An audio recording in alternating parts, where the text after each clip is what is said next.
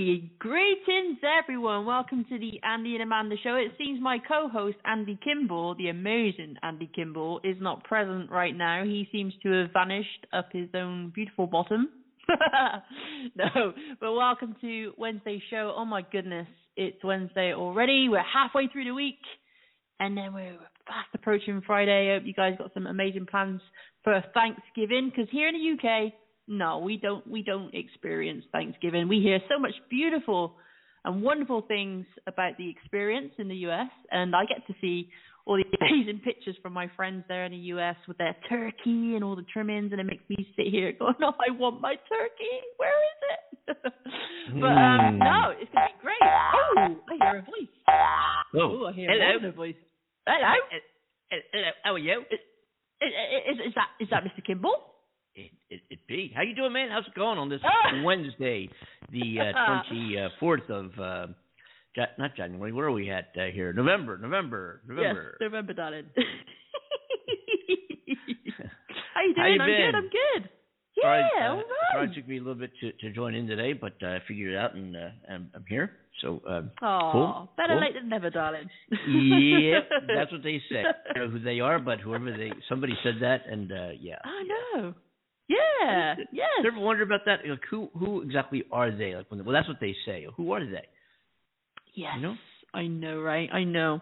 I'm intrigued by this because they get used a lot, and they do. You know, I'm so curious. I wonder if they're a big group of people or just one person who's done this amazing thing with so many wonderful things. And who are they? Let's track them down. Well, now we know. That they can be one person. Well, yeah, this is true. It didn't used to be that way. Now they can be. Isn't that funny? Yeah, it is funny. Yeah. I thought about that several times in the conversation. Somebody says, you know, I was going down the street and they're referring to one person. I'm like, they. Mm-hmm. One person, not him, her, but they. Interesting. I've used it myself. Huh. They. Yeah, like, because I've seen it, like, how do you identify yourself? Him, her, or they. I'm like, well, they would mean I belong to a party of people, plural. They. Yeah. Part, you know. So they, I don't think they is the right pronoun. It's not. And yet it's so accepted. We should change it. We're going to change it. It should be him, her, or it. Okay, yeah. It was speaking to me the other day, and the small hairy one off the avatar. No. I mean, think about it. Because they, the insinuation of they is plural, meaning a group of people as opposed to a single person. They are doing something. They are. Who are they? Right? Yeah. Well, they, in the context of modern day, which is accepted, right, they could mean somebody who is not identifying their gender. They're neither he or she. Yeah. They are they. Well, maybe, thinking about it, maybe he or she means they. He and she. I'm both. I'm they. Maybe that's how. Maybe that's the appropriate transcription of that. You think? Possibly. I'm he and she, and therefore you are. You would be a they. If you identify as both, then you would be they. So maybe that's... yes. Yeah. Mm. Yeah. Yeah, that makes sense. Absolutely. Mm. So you tune into this show, folks, and you get answers. Yeah. You get answers when you tune in. Yeah, and you can join us, too, at 515-6059-888. The show is yours. Call in. Join us. What do you want to talk about? We have no agenda here. Hey, you know. I think they're creating a they category. Yeah, they are. On the Brit Awards. Really? Well, let me explain, okay? So, in the news... Please explain. In the news, the Brit Awards scrapped the male and female categories for Best Artist.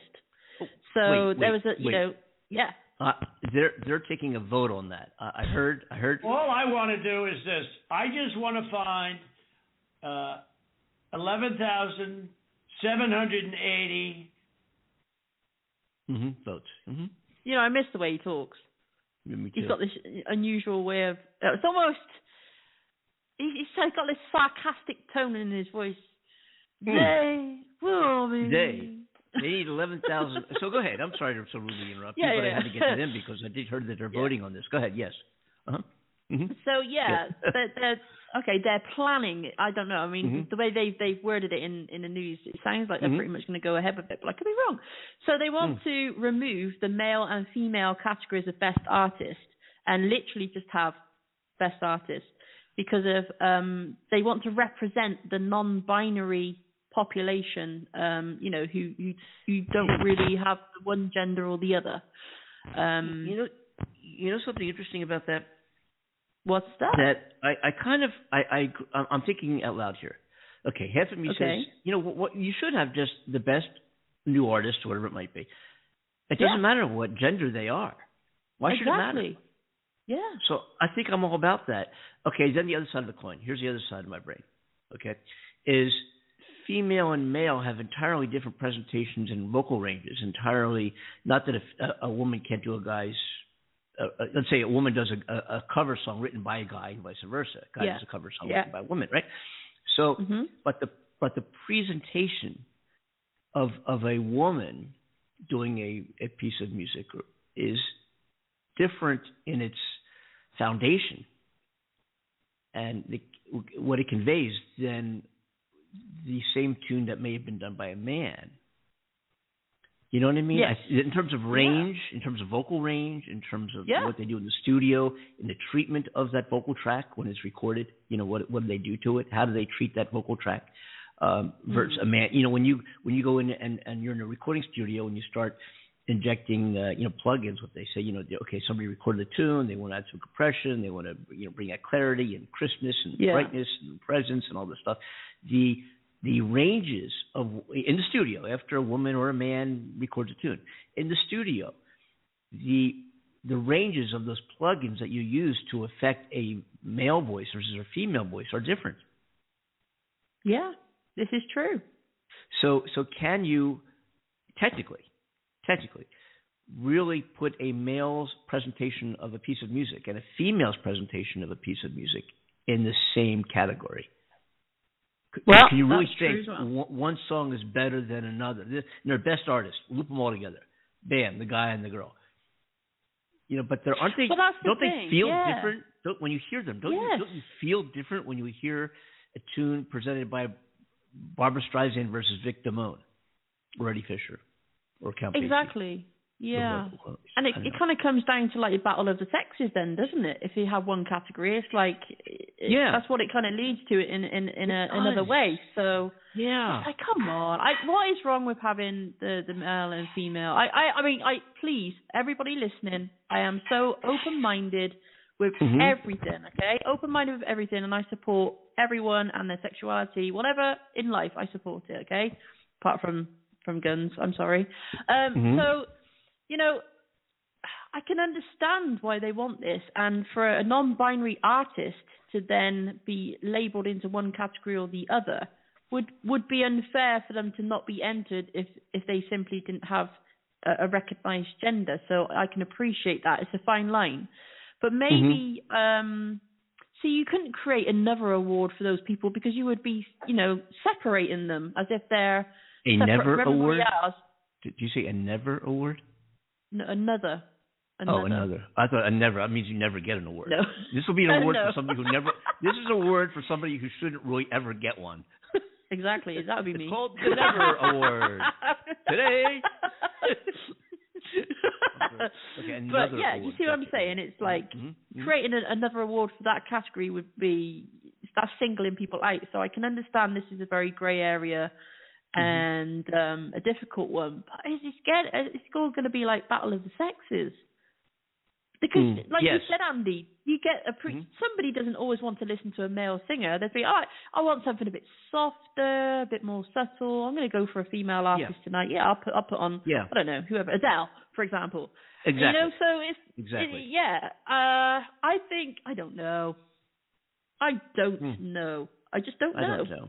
Yeah, I'm thinking they should not group my after consideration, after considering the factors, you know, considering everything. I think they should not put them all together. And if a artist does not qualify in their head as either gender, male or female, okay, whatever. I don't, you know, to me, if you're however you're born is your just identity. It doesn't mean your life and your feeling and your psychological and all that stuff has to agree or maintain that which you're physically born with. But I think just in terms of are you a guy or girl, there's one quick way of finding that out. And I love to. No, that's not a story. Never mind. Anyway, what was I going to say here? I love finding that out. No. I'm sure. No. But seriously,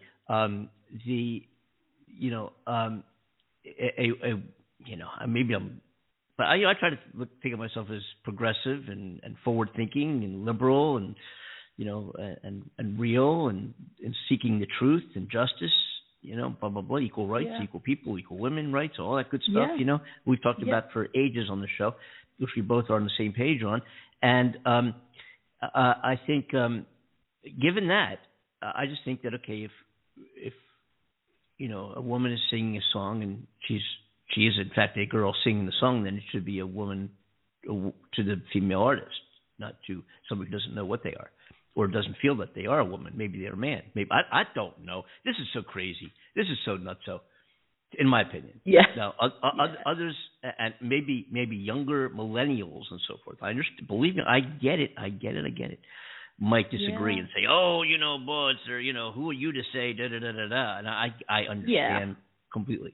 I understand. Yeah, I mean, it must be difficult for those who feel like they don't know if they're kind of one or the other. They don't feel female. They don't.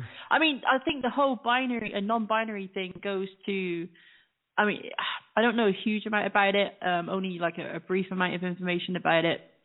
Mm-hmm. But I'm sure it's something to do with how the body is, as well as how you feel on the inside as well. So somebody can be sometimes male and female in their appearance. Okay, physically.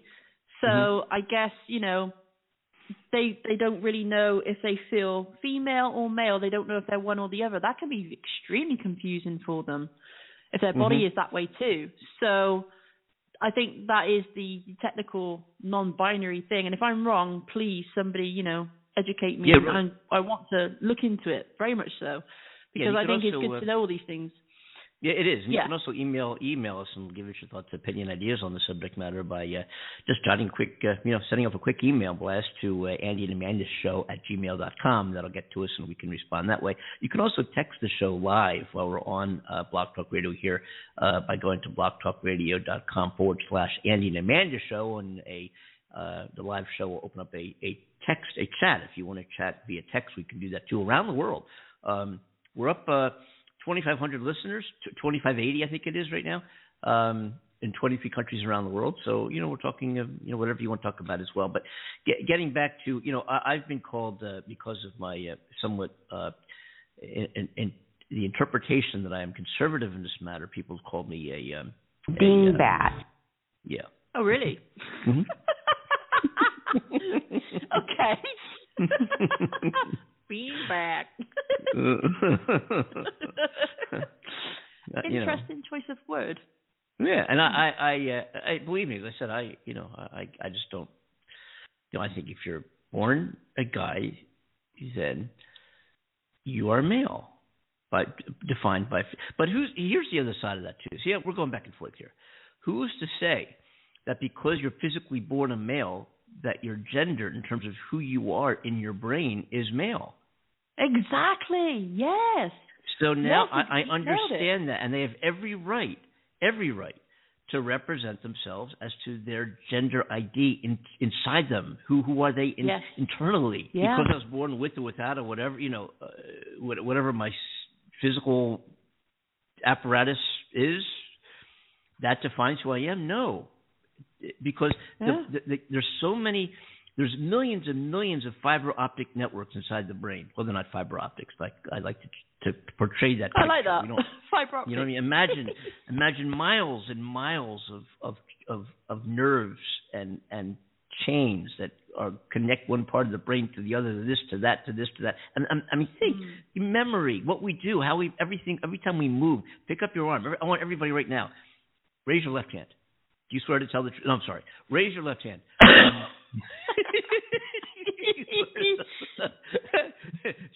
You, I mean, I say that, raise your left hand and raise your left hand. Bam, as soon as you do that, think how fast my saying those words went to your brain, went to your arm, back to your brain, the speed of light. Right? Yeah. Now picture thousands and thousands of chains of network that makes that all happen and then moves that muscle to move your arm, right? So picture thousands of other chains, some of which control your memory, your thoughts, your emotions, your crying, your laughing, your smile, your what time you get up in the day, how you approach your work, how you approach your lover, how you do everything you do in your world. It's all in your brain, anywhere else but there. And so, and all those wires come together from the time you become you're a zygote, when you're just like a little tube that pumps little blood in this little tube, that by the time you were born, become a human being, or a fetus, 20 weeks, whatever it is, when you're ready to live outside the womb, and then and still develops it when you're born. It's still not fully developed. You know, it's still developing for X amount of time. And so all of these. Now, what happens if the gender, the feeling, okay, I'm born, let's say, a woman. And during my development, the wire okay, yes, you're a woman and everything about you is going to be, you're going to be feminine, and that's how you go into toddlerhood and puberty and adulthood and all this stuff is going to be female. And you're going to be, you know. Now, let's say that wire connects to something else that says, oh, you're born a woman, but guess what? The wire that's connecting is not. The wire that's connecting says that you're a male. So everything you do, your perception of life, how you feel, your identity, who you are emotionally, is a male, not a female. And that's the way your brain is wired. And that's just how it is. See, a lot of people think that is choice. It's not choice. Nobody chooses. No, they don't. There's some exceptions. Nobody chooses to be the sexual orientation in which they are. It's how you are. It's who you're just biologically attracted to whoever, whatever, why, you know, but that's inside your brain. That's how you are. And who is anybody to say, no, you're not, or no, you can't be? You know, who would say that? Who would say that? There are some people who say that, well, it is. There are some people who say that homosexuality is something you choose to do or not do. Oh, goodness. You know, talk to the priest. I got to bring the priest in to talk to me to correct this. The priest is going to come in and talk to you. They're coming to our house today to talk to you. I invited Father John over. He's going to sit down and talk to you about this. Oh, it's a sin. Yeah. God forbid. God forbid. Jesus Christ. Oh, yeah. And the thing is, this has been going on for thousands of years, homosexuality. Yeah, so, you know, it's always been present, and it seemed more of a fashion statement today. And I noticed more and more young people are like, oh, yeah, I kissed a girl, I kissed a boy, yeah, it was nothing at school. You know, they're just like testing waters out because they've heard people being gay and stuff like that. Or maybe it's because they genuinely had feelings of liking both. And this can go so deep. I mean, like you said, you can have the priest or vicar or whoever it is to try and sit you down for counselling and tell you how it should be, and that, you know, there is a number of things at play here that's made you feel this way, whether it's having like issues with either parent, hormonal changes making you feel this way. The list goes on, and what they'll tell you. That's influenced you at a very early age, in the very early stages of your childhood, that's convinced you to fall for the same sex. And it's not that at all. I understand why they're trying to do it, how they see it. Yeah, I get it. I appreciate it on one level, sure. I don't agree with it, no. But I understand. And so, you know, for somebody like myself, Andy, as you know, it's something that's always been there for me. Yeah. So I can't honestly say to anyone, this caused it, whatever. Even though I've gone really deep with this and asked myself many times throughout my life, it felt so natural. Yeah, so natural. Completely natural. Yeah. And you see everyone around you who appears, I don't like to label the term normal, because I don't believe there is a normal. No. You know, you look at everybody around you and you question, what is wrong with me? Because everybody else appears to be normal and having, you know, the opposite sex in a relationship, and it's just, why do I feel so different? Why does this feel so natural for me? And, you know, even to this day, you can still question it. But I think it's healthy to do that anyway with anything. But, you know, it makes you think deeper, appreciate life in many different ways. Well, I got to say one thing. Me What's being that? On this end of the microphone, I got to consider myself a very lucky guy to having married you then. Oh, absolutely. You're the one and only. You got away with it, Andy. Exception to the rule.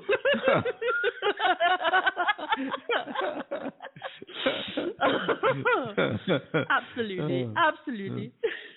So we for those new listeners, we've never met. We're 8,000 miles away, and we've done the show for over a year, and we have yet to meet. We've over 300 some odd episodes and thousands of listeners in 23 countries. So I don't know what it is we're doing, but whatever it is, but we thank you for joining us. But anyway, getting back to our conversation, So and again, we're unscripted, no agenda. We're raw talk radio, the way it was meant to be, and. There are some things in news I want to go over today, some breaking news, actually, we'll talk about in a minute. But I want to – this is interesting. I want to get more into this. But, I think when I was in high school and junior high school, people would tell jokes and laugh and point fingers at people who were assumed to be homosexuals, homos, they called them back then. Oh, they're a homo. You homo? Yeah. Are you homo? Right, you homo, remember that? I don't know, when I was in school. So, and I don't think, I'm name calling. I don't care what you call anybody. I think it's inappropriate to name call somebody, to point a finger and call somebody any name outside of their name. Or maybe a name they want to be called, like they. Anyway. You're calling me they. I remember seeing a talented I don't know if she's a woman or a man. I think she's a woman. Keyboard player, a vocalist, very unique voice, I might add, who after her set said, "Oh, in case you're wondering, identify myself as he, they. He, they." And what would that mean? I'm he, they. He, they.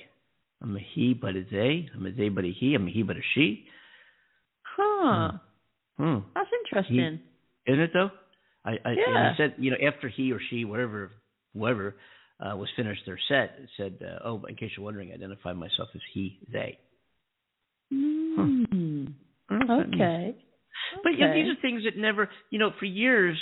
All right, I'm not a millennial. I'm a baby boomer. I think they call me. I'm that generation.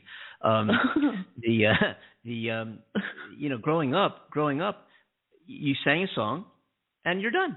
You know. Oh, by the way, in case you're wondering, I'm part he, part she, and part goat. Excellent. Yeah, thank you. Thank you. I remember. You must have been an amazing kid. Oh, they used to call me in school in the high school science class. Andy, what's your opinion? I remember when David Bowie came out with Suffragette City and Ziggy Stardust and being born on Mars. It was a thing, and people would start dyeing their hair and cutting it like Bowie's and stuff, and it was like a real cool thing because Bowie's he's bi. Oh, cool! It's a cool thing because Bowie's bi. It's this whole I'm bi too, and hey, I was born on Jupiter. Oh, cool. I was born on the moon. All this thing because Bowie obviously was not born on Mars. Spiders from Mars, Ziggy Stardust, Captain John to Earth. Not Cat. What's it called? Major Tom, Captain Joe to Major Tom. No, Major Tom, Ground Control to Major Tom. Yeah. I knew I'd get it. And all the stuff all these tunes that he came out with in the 70s, early 70s. And he's bi, and he was born on Mars, and it was the cool thing in high school at the time. And classmates would dye their hair and cut their hair like Bowie's in red, and I was born on Jupiter, and I'm bi too, and Bowie set the standard, and I wonder, do you need a what do you call that? A prophet type of thing, an idol to set what could be considered as a populist standard? In other words, can you? Just take a David Bowie, for example, but it could be, hypothetical person X who does something, cuts their hair a funny way, wears a guy who wears a really cool dress, and oh, that's so cool, I'm going to do that too. I'm going to be the guy that gets a fancy tattoo. I'm going to get that tattoo. You know, I'm going to follow that. That's the in style. That's the thing.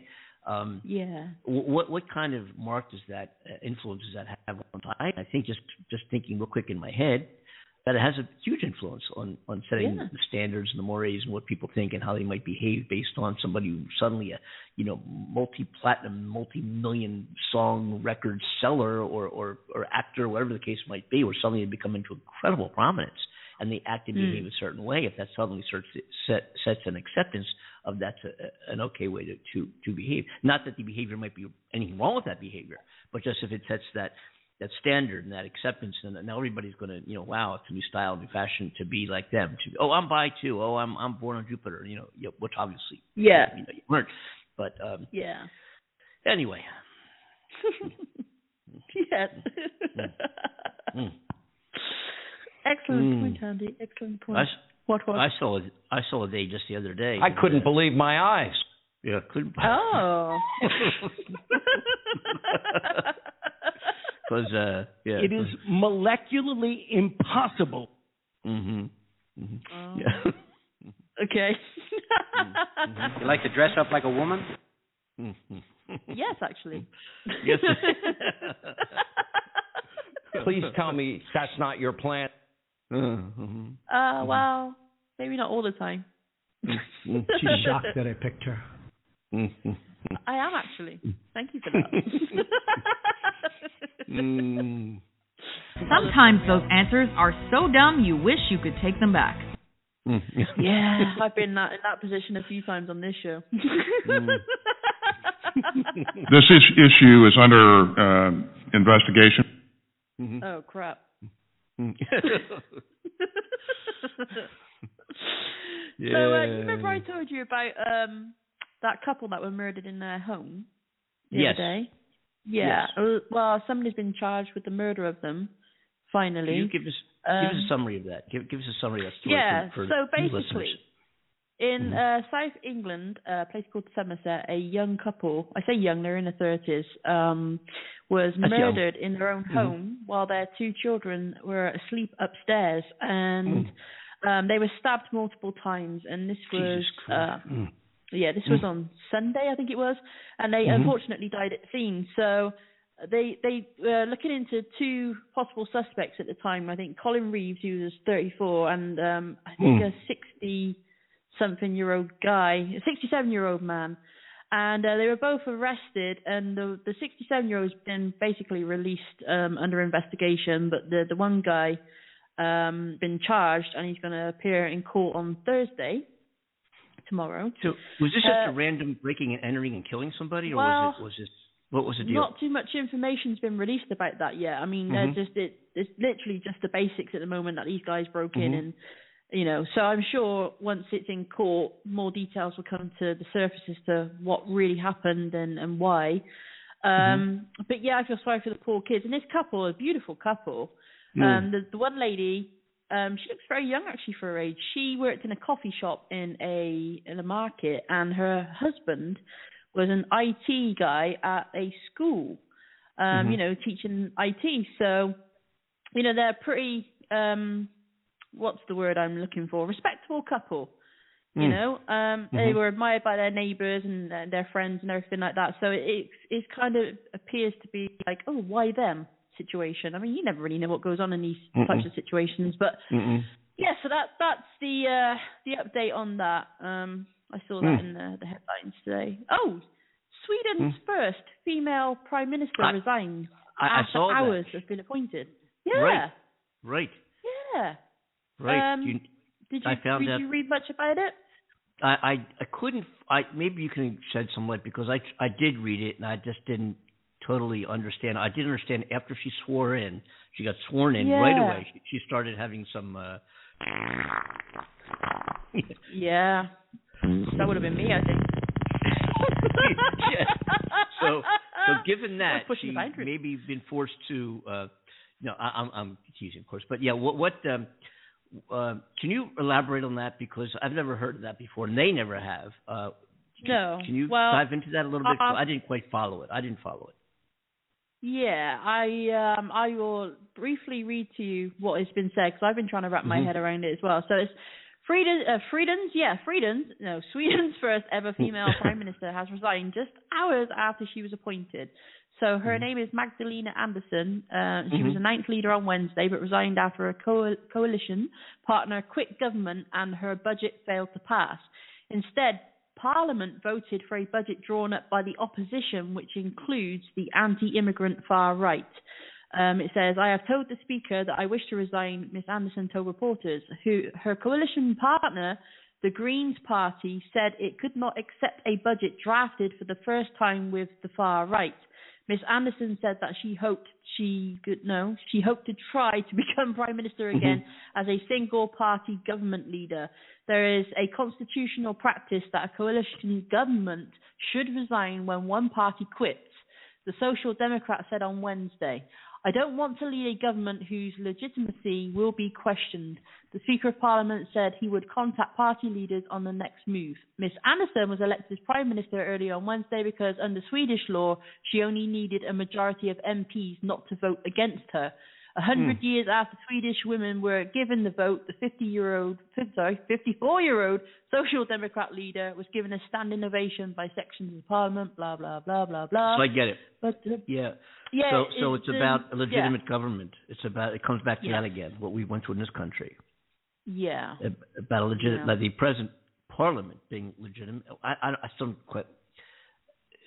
I don't get it. Well, you get somebody kind of give their rundown of it afterwards. They've said, becoming the first woman prime minister in Swedish history should have been cause for a night of celebration, yet the sun had barely set when she handed in her notice. The complexities of Swedish politics mean we can't assume we've seen the last of her, though. If there's another prime ministerial vote, Ms Andersson will probably get voted in again. This is because the Green Party has promised to support her, despite quitting as a former coalition partner. Yeah, I get it now. I get it. So I wish her all the very best, though, and I hope that she does run again, or whatever that process is there, and hope that she does become the first woman prime minister. I'm all about that. I'd like to see more. I think if more women were in charge of more things in this world, we'd have a peaceful planet. I really do believe that. I really do believe that. I really believe that. Hey, there's a guy by the name of Brian Tyler Cohen, who is a blogger. He's an audio and video blogger. As you know, we have a congressional investigative committee who today issued 5 more subpoenas. Not that anybody's paying attention to them, and not that any criminal sentences have been handed out yet on folks who took Donald Trump's advice, even though Donald Trump is just a citizen of America right now. Took his advice and said, ignore them, don't go, they're subpoena you before Congress, don't testify. Oh, okay, I won't. Like what's he going to do, pardon them? Anyway, I want to get into this just a little bit because things that have been said recently on Fox News, namely, that allegations that the January 6th insurrection was actually staged and set up by deep red state Democrats, and it was all a hoax, and it was trying to get people to come out, and they did all this to show how bad Republicans and Trump supporters are, and they staged this whole thing. Some ridiculous, absolutely insane, just idiotic reason for January 6th of happening. Now they're saying, the Democrats in the deep red states set this whole thing up. But I want to play this whole clip from a guy by the name of Brian Tyler Cohen regarding January 6th. Take a listen. This is Republican lawmaker Liz Cheney responding to this desperate right-wing spin that January 6th was a false flag. A reference, of course, to Tucker Carlson's new series on Fox Nation, where he props up a baseless conspiracy theory that the whole thing was orchestrated by the government to lure in a bunch of innocent, unsuspecting Trump supporters to be able to then round them up and charge them. Because, of course, when it comes to Trump supporters storming the Capitol and trying to assassinate elected officials who won't bend to Trump's authoritarian will, they're the victims. Got it. Now, as far as this January 6th false flag conspiracy theory is concerned, there's one minor issue that everyone on the right seems to be conveniently missing. Trump wanted them there. Republicans are trying to claim that the deep state or that the evil Democrats set them up. How do you explain that the Republican leader himself literally tweeted on December 19th, big protest in D.C. on January 6th, Be There, Will Be Wild. And yet now suddenly we're pretending that we don't know how they ended up there, or that it was the left who orchestrated this. During the insurrection, Trump posted a video encouraging them, lamenting the election being quote-unquote stolen. All of this was welcomed by Trump because this whole thing happened on purpose and on his orders.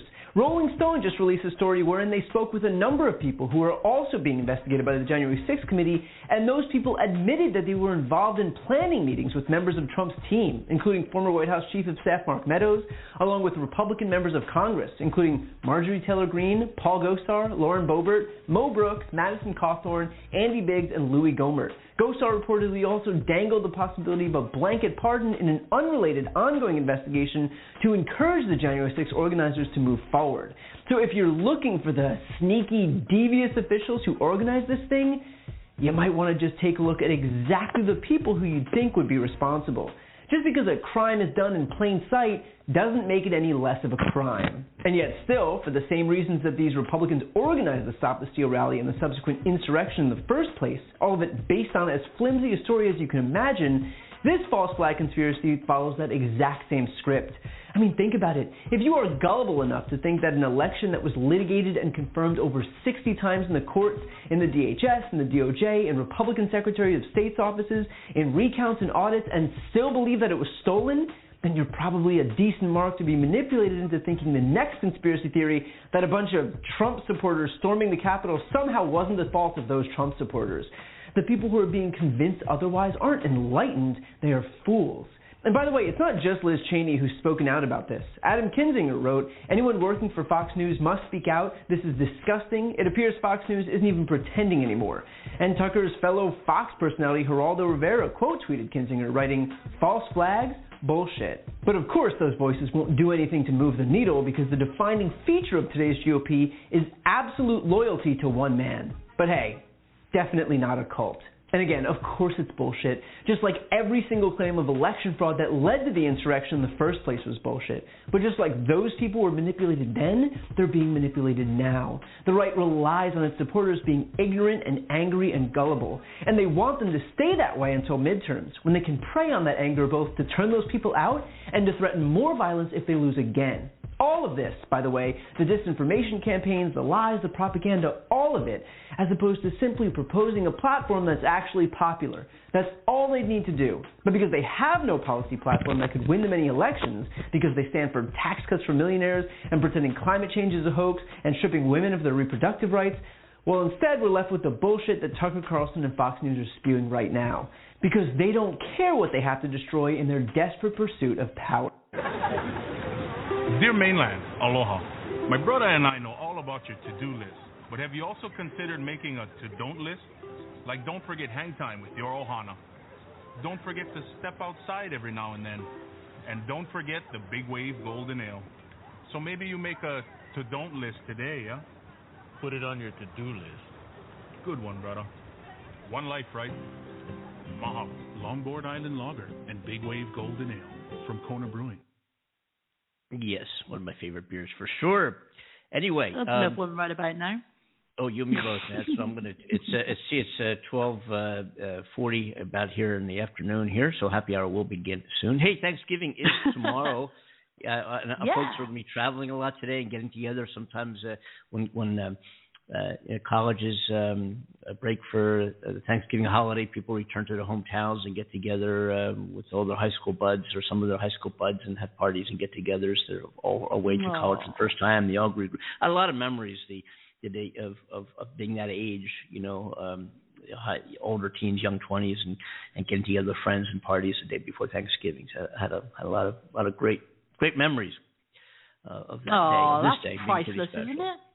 Yeah, I'm going to go out this evening, get together with some folks this evening, going out into the Pasadena area, which is such a cool area outside of Los Angeles. It's part of Los Angeles County. It's like it got the vibe of New York, a lot of nice spots and cafes and bars and restaurants and every kind of food you can think of, from Indian to Chinese to Thai to whatever, coffee, beer, bars. Oh, it's just incredible. But there's a part of Pasadena which is called Old Town Pasadena.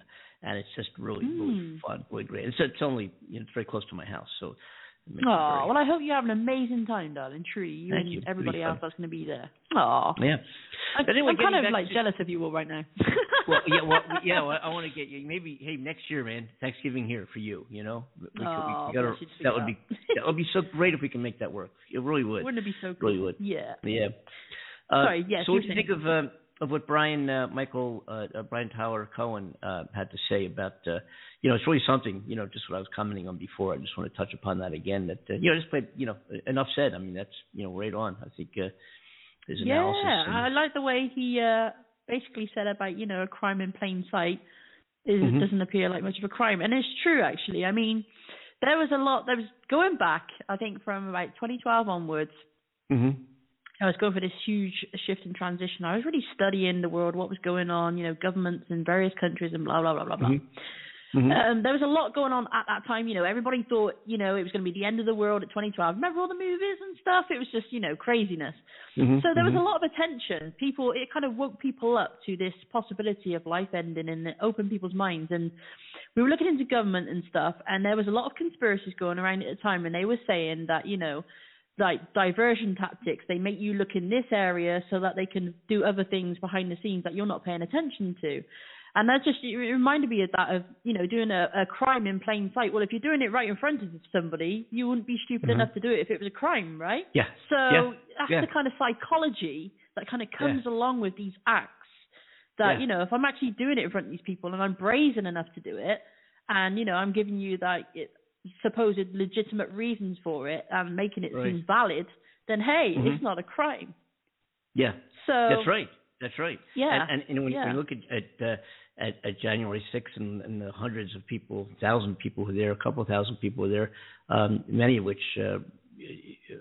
illegally invaded our Capitol building in an attempt to take over our democracy. They saw so many were doing it, so therefore there's an agreement that you can do it. There was an agreement that made it right.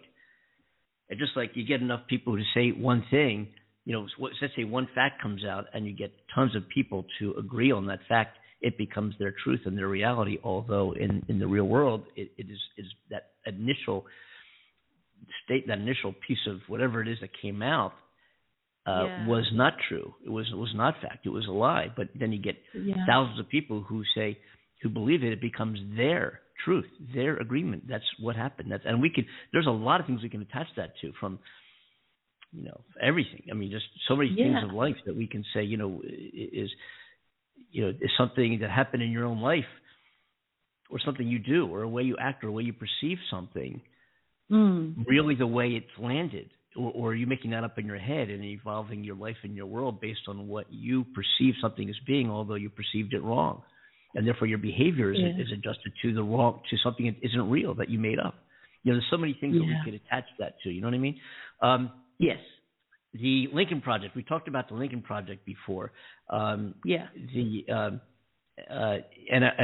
cause for celebration in this country in that the infrastructure bill, a $1 trillion infrastructure bill, was passed by Congress. And And I just remember, I had to pick this up because I just remember Trump saying, no one knows infrastructure like I do. We're going to put a $1 trillion infrastructure plan in place. It's going to be the best. It's going to be. A guy named Crystal Aviles, who was also a kind of audio video type blogger, captured the Lincoln Project ad that's been running, and has some comment on that as well regarding this amazing feat that Biden. Yeah. And it's not over. We still got to do the Make Build America Better program and get that through, which we're working on. Of course. Which means jobs. Which means modernization. Which means jobs. Which means just so many things. So many things which we're so far behind. But anyway, we're getting there. So let's take a listen to this clip from Crystal Aviles, and you're going to hear also the Lincoln Project ad, which we've played on the show before. I don't remember, but let's take a listen. So even though Donald Trump isn't president anymore, he is still the laughingstock of the entire United States and pretty much all of the world. And every single day, he's forced to watch his own failures. He is forced to see other people, like the current president, do a better job than he does, which is why the ad I'm going to share with you is so so great. It's once again from the Lincoln Project, and it's a perfect encapsulation of Donald Trump's failures and how Biden did something he could never, ever do. We are going to fix our inner cities and rebuild our highways, bridges, tunnels, airports, schools, hospitals. We're going to rebuild our infrastructure. For 4 years, Donald Trump promised us Infrastructure Week. $1 trillion in infrastructure investment. World-class infrastructure. Infrastructure Week. Infrastructure. We call it Infrastructure Week. The so-called builder said only he could deliver on new roads, bridges, and airports. I alone can fix it. But who got the job done? Finally, Infrastructure Week. Joe Biden. Action, not talk. Results, not tweets. Millions of new jobs. Billions for the economies Donald Trump wrecked. Serving America instead of serving himself. Joe Biden. Building back better.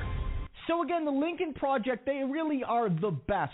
The tier one of making fun of Donald Trump. And I think that really showcases how he failed. He could never get Infrastructure Week done. I've talked about this. He had more people in the House and more people in the Senate than Biden did during his first 2 years, and he still couldn't get an infrastructure deal done when there was clearly some bipartisan desire for a deal, as evidenced by what Biden just did with a fairly significant amount of Republican support. And so this is, as CNN noted in a piece when Biden was signing the bill, a testament to inept Donald Trump's total failure, that this is maybe the clearest sign from a governmental perspective. Trump has failed on a lot of moral things, and he's a thug, but if you're looking at a nuts and bolts example of his failure, this is it. And so I just wanted to share this with you guys. But I got to make this clear. Biden's job isn't done yet. Biden has already achieved more than Donald Trump has on this front, a lot more, and he should be praised for that. But Biden's job isn't done until he passes the Build Back Better bill, which has a lot of the critical human infrastructure that I think is even more important than this bipartisan deal. Remember, that ad said Biden just built back better, but until the Build Back Better bill actually gets passed, his job isn't done yet. So we can mock Donald Trump, but we got to keep corporate Democrats honest.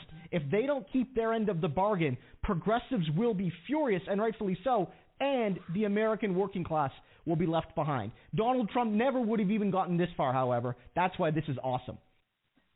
Yeah, wholeheartedly agreed. Wholeheartedly. Yes. Yeah. I love the way that was presented. Yeah. You know? Yeah, that's why I kind of, shuffled through a whole lot of different things that when it conveyed, get people's comments and thoughts and ideas and what as to what just occurred recently here with the pass of the infrastructure bill of Joe Biden's, and we did it and we're not done. We're not done. But yeah, Trump, when you think about it, what did Trump really accomplish? A tax cut for the very, very, very, very, very wealthy. Mm. I'm trying to think what else. Yeah.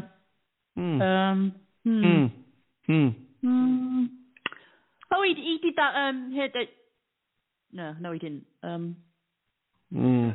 He's full of shit. That's about it. Oh, wait, he did that. No, he didn't. I don't know.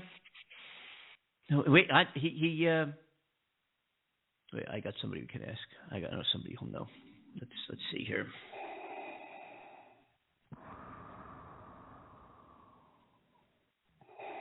He successfully built a wall.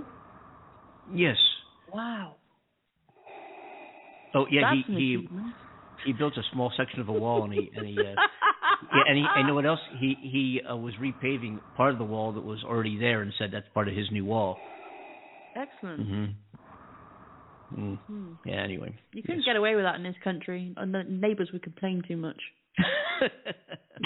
It's a Democrat hoax.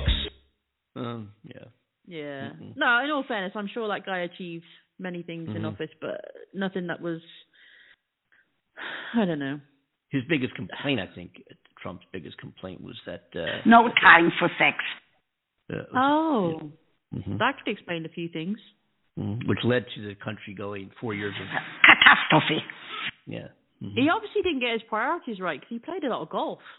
Maybe he prefers to get a hole in one than a hole in one, if you know what I'm saying. Yeah, you just reminded me that when he was running for president, he complained that Barack Obama played golf X amount of days, and he would be too busy. He would never do that. Way too busy being president. He's not going to play golf. He played more golf than any president in history. What was it, 300 and some odd days of his presidency? He was on the golf course, whatever it was. I forget 300. I think it is over 300.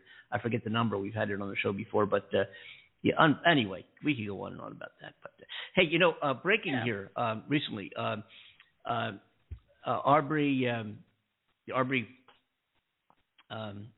a black jogger who was going through a white neighborhood just jogging, was gunned down by three people. The trial's been ongoing. Oh my goodness! And the nearly all-white Arbery murder trial jury consisted of 9 women and 3 men, mostly white. What? All found guilty. Oh, come on. They found guilty of these white men shooting this black guy. Oh, they did? Who was, right. Guilty. Okay. Yeah. Good. They found all 3 men guilty of murder. Gregory McMichael, Travis McMichael, his son, and William Roddie Bryan Jr. were charged with malice and felony murder in Arbery's death, which brought national outrage after video of the shooting was made public. We all saw that. Arbery was briefly what happened behind this backstory is Arbery was jogging in Brunswick, Georgia, and he was fatally shot in 2020. He was going down the street, and there was a new house being built, and there was some break-ins. A complaint, some people had gone into this new house being built, and things were taken, they say, and here was this black guy just innocently running down the street, and 3 white guys took it upon themselves to go shoot him. Mm-hmm. Right. Mm-hmm. And their sentences could be life without parole, and all 3 men will also be charged for hate crimes in federal court in early next year. They will have additional trials, and their maximum sentence and for the hate crime, which I'm sure they will be found guilty of, I don't know, but I think they will, is also a maximum sentence of life in prison, and I hope the 3 go to prison for the rest of their days. And we got to make a statement here. We can't allow this anymore. Can't allow it. No, this is ridiculous. It's getting out of hand. I mean, I know we all have the freedom to do what we like, but taking another's life shouldn't be so casual. And it's it really stirs up so much in me. It really does, especially with the black community, with what they go through. And it doesn't matter what country, they all face their hardships, and it sickens me. It truly sickens me. And doesn't it make you ever feel sometimes ashamed to be white? I mean, I don't. Who's to say I am? I identify as they.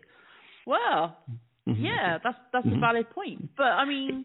Yeah, but I don't identify myself as that in that sense, true. But, there's been many moments when all these things have gone on, especially when you learn about the history as well as slavery and things like that. And it makes you feel so sick. And you know that many a time the finger gets pointed at you because you're part of the white supremacy, as it is labeled as. And it does make you feel like it's a bad thing to be white. But not everybody feels the same way as a certain majority of white people. We're not all racist. And, I've had those moments where I've just felt so bad. And I think that's good to have that kind of compassion. Mm-hmm. But I've also had to step away from, feeling like it's wrong for me to be white.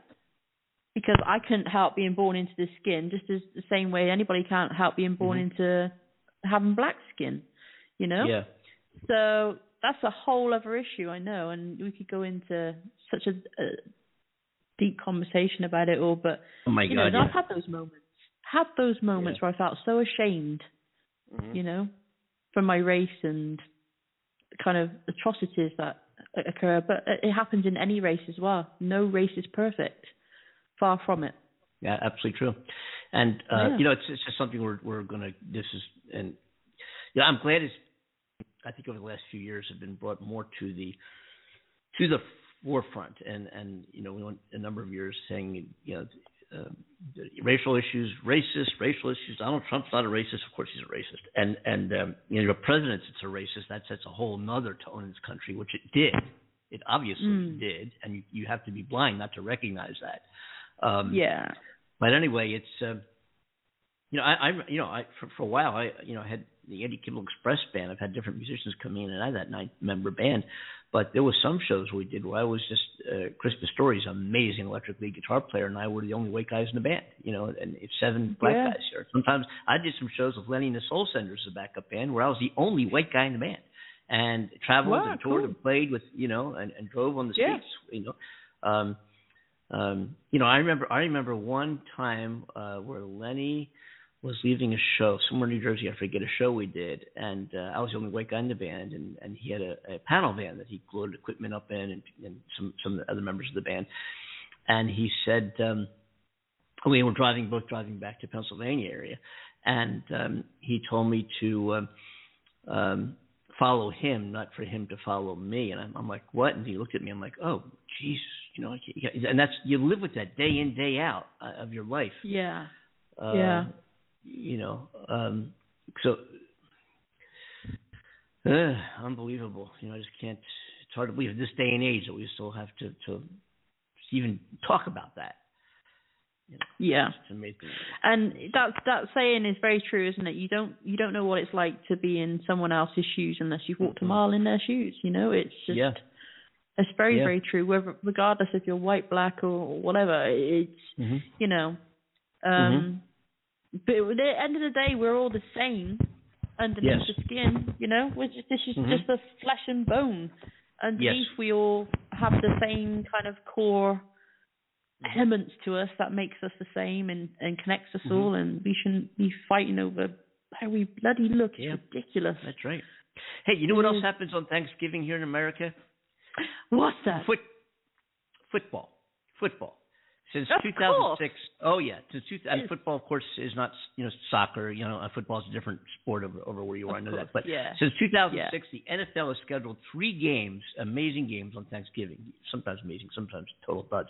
The Detroit Lions and Dallas Cowboys have long been the traditional hosts of the afternoon games on Thanksgiving. I mean, the Cowboys and the Lions, bam, every year. Who are they playing this year?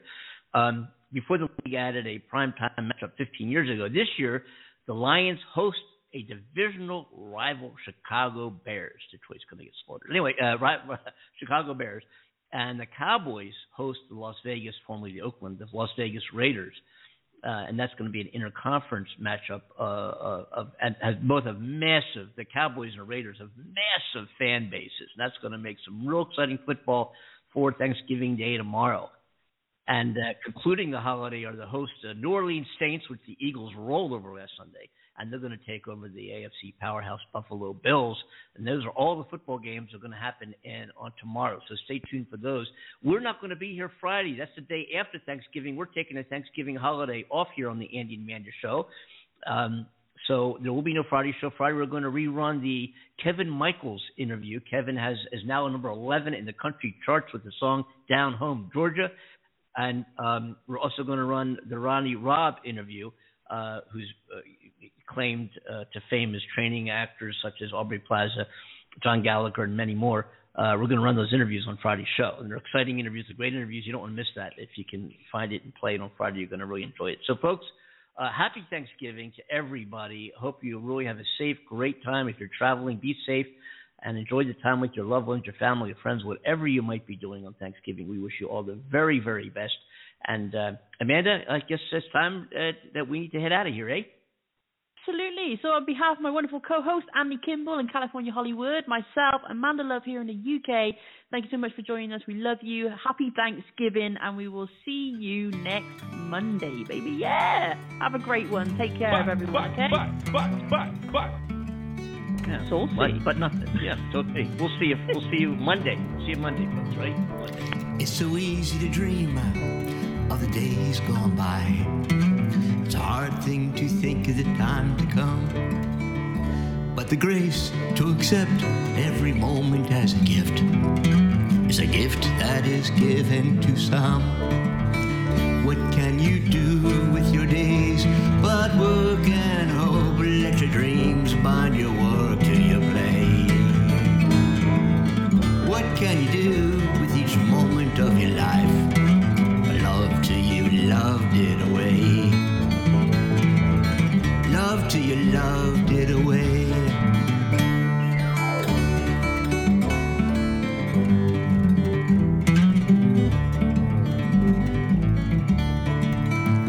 There are sorrows enough for the whole world's end. There are no guarantees but the grave, and the life that you live and the time that you spent are the treasure too precious to save. What can you do with your days but work and hope? Let your dreams bind your work to your play. What can you do with each moment of your life but love till you loved it away? Love till you loved it away. As it was, so it is, and as it is, shall it be, and it shall be why the lips that kiss have breath. Many waters indeed, only nature's love seed, and flower overshowers the power of death. What can you do with your days but work and hope? Let your dreams bind your world to your play. What can you do with each moment of your life